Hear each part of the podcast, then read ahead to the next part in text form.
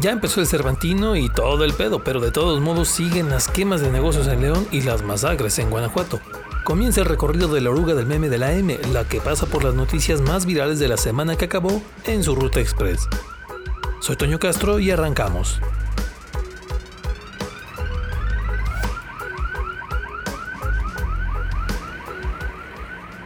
Lo agarraron por cachondo en oruga. Bueno, no es que esté mal ser cachondo, pero no está chido que un vato ande de cachondo con alguien que ni confianza le tiene. Bueno, de hecho ni se conocían.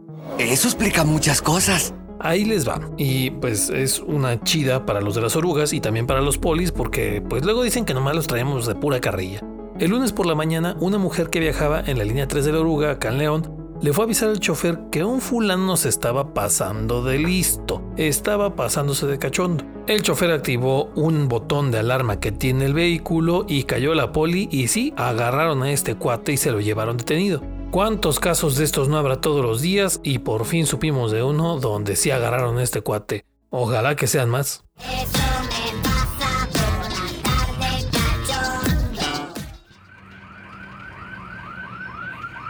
Queman más negocios en León. De por sí le han dado muy mala fama a la zona de las joyas y el martes llegó otro motivo. ¡Ya basta, Freezer! Por ahí de las 7 y media de la noche, un grupo de hombres armados le cayeron a la tienda Oxxo que está en la colonia Joyas de Castilla. ¿Robo? No, nada más llevaban dos garrafas de gasolina y empezaron a rociar el lugar mientras gritaban sabe qué tanto. La cosa es que le prendieron fuego al lugar y una de las empleadas quedó atrapada, su hermano pudo salvarla, aunque sí la tuvieron que llevar al hospital para recibir atención porque respiró mucho humo. Después de que esto se difundió, la alcaldesa avisó en Twitter que habían reforzado la vigilancia en los negocios de la ciudad, pero mientras la tienda quedó de plano en cenizas. Dos días después, en la misma zona de las joyas hubo otro intento de quemar un negocio, ahora una farmacia Guadalajara pero esta vez como que no le salió al angelito porque echó la gasolina, le prendió y se peló, pero los trabajadores sacaron a flote las capacitaciones y con el extinguidor apagaron las flamas y al incendiario este me lo agarraron luego luego los polis y lo entambaron por terrorismo. ¿Acaso no lo viste venir? El fiscal Carlos Amarripa es confiable. La raza inmediatamente.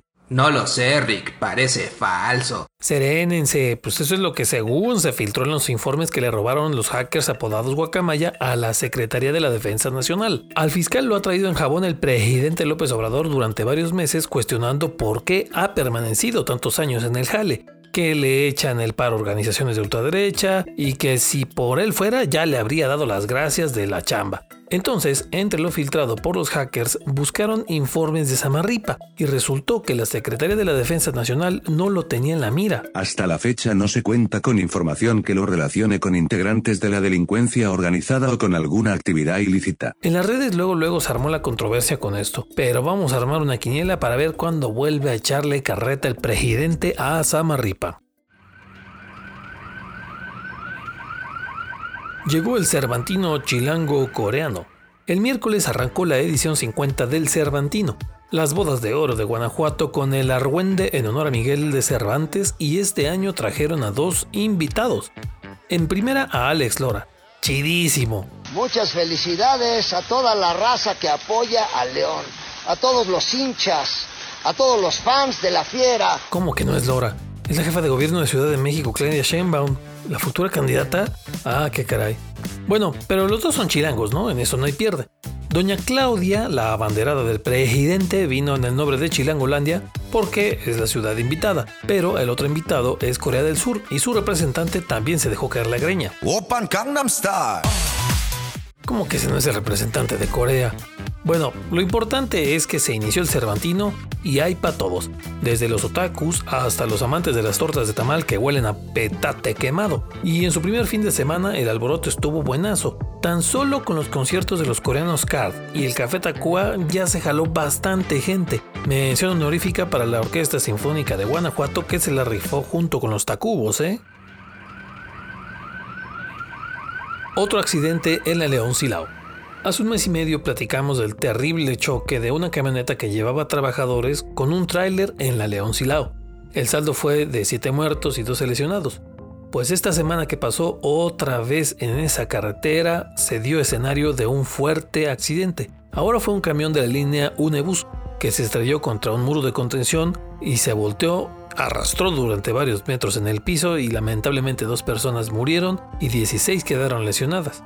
Y déjense del caos que hubo por un rato ahí en la carretera por el accidente.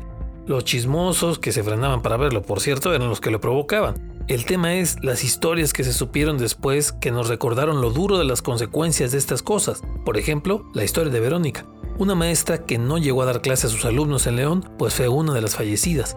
La lección es la misma para todos en esto, que manejemos en esa carretera con tranquilidad, con precaución, desde las motitos hasta los camiones, todos muy tranquilos.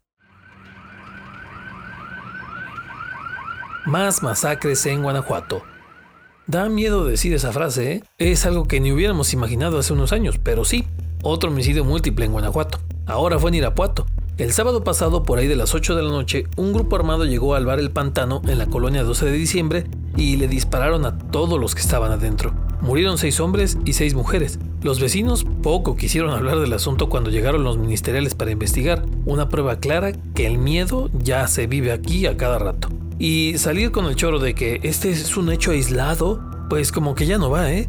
Porque tan solo en lo que va de este año 2022 ya van 29 ataques de este tipo y han dejado 156 muertos en total. Y sí, entre ellos hay mucha gente inocente.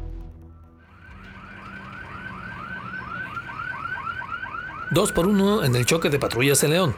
Ya tenía rato que no teníamos una de un choque de patrullas de la policía de León. Fue hace 84 años. Cálmense, no fue tanto, cálmense, pero compensaron con dos por uno en esta semana. ¡Qué buen servicio! El primero fue en la madrugada del martes en el López Mateos. Afuerita de la ETI, una patrulla chocó con un automóvil donde iba una pareja. El conductor del auto resultó con fractura triple en el brazo y aseguró que los polis iban en friega y sin torretas. Para el viernes llegó el segundo y fue en la Portales de la Arboleda. Ahí una patrulla se pasó una luz roja y se estrelló con una camioneta. La patrulla, por cierto, es de las que acababan de entregar el pasado 2 de septiembre, de las que presumieron en el desfile de independencia. Ajá, ni dos meses les duró bien. Las abejas de León andan con todo. Mientras que el Club León ya prepara una limpia en sus futbolistas después de una dolorosa derrota con el Cruz Azul, las abejas de León no andan soportando con tanto rife que se traen. Llegaron hasta la final de zona de la Liga Nacional de Baloncesto Profesional, dándole un partidazo a los Dorados de Chihuahua, y pues entonces Zapato venció carnita asada. Esta cosa es real, hijo. Las porras del Club León y de los Bravos se fueron para allá al domo para echar ambiente, ya que sus respectivos equipos pues tienen asegurado el lugar en el altar de muertos de sus respectivos torneos. Y en una de esas, lo que no hubiéramos creído hace un año, ¿eh? Las abejas de León, campeonas de la Liga Nacional de Básquetbol. Lo logró. Ese loco hijo del demonio lo logró. Aquí acabó la ruta de la oruga de esta semana. Nos vemos en la siguiente. Acuérdense que circula por Spotify, Google Podcast y Apple Podcast. Ah, y estamos en TikTok. Ahí nos vemos.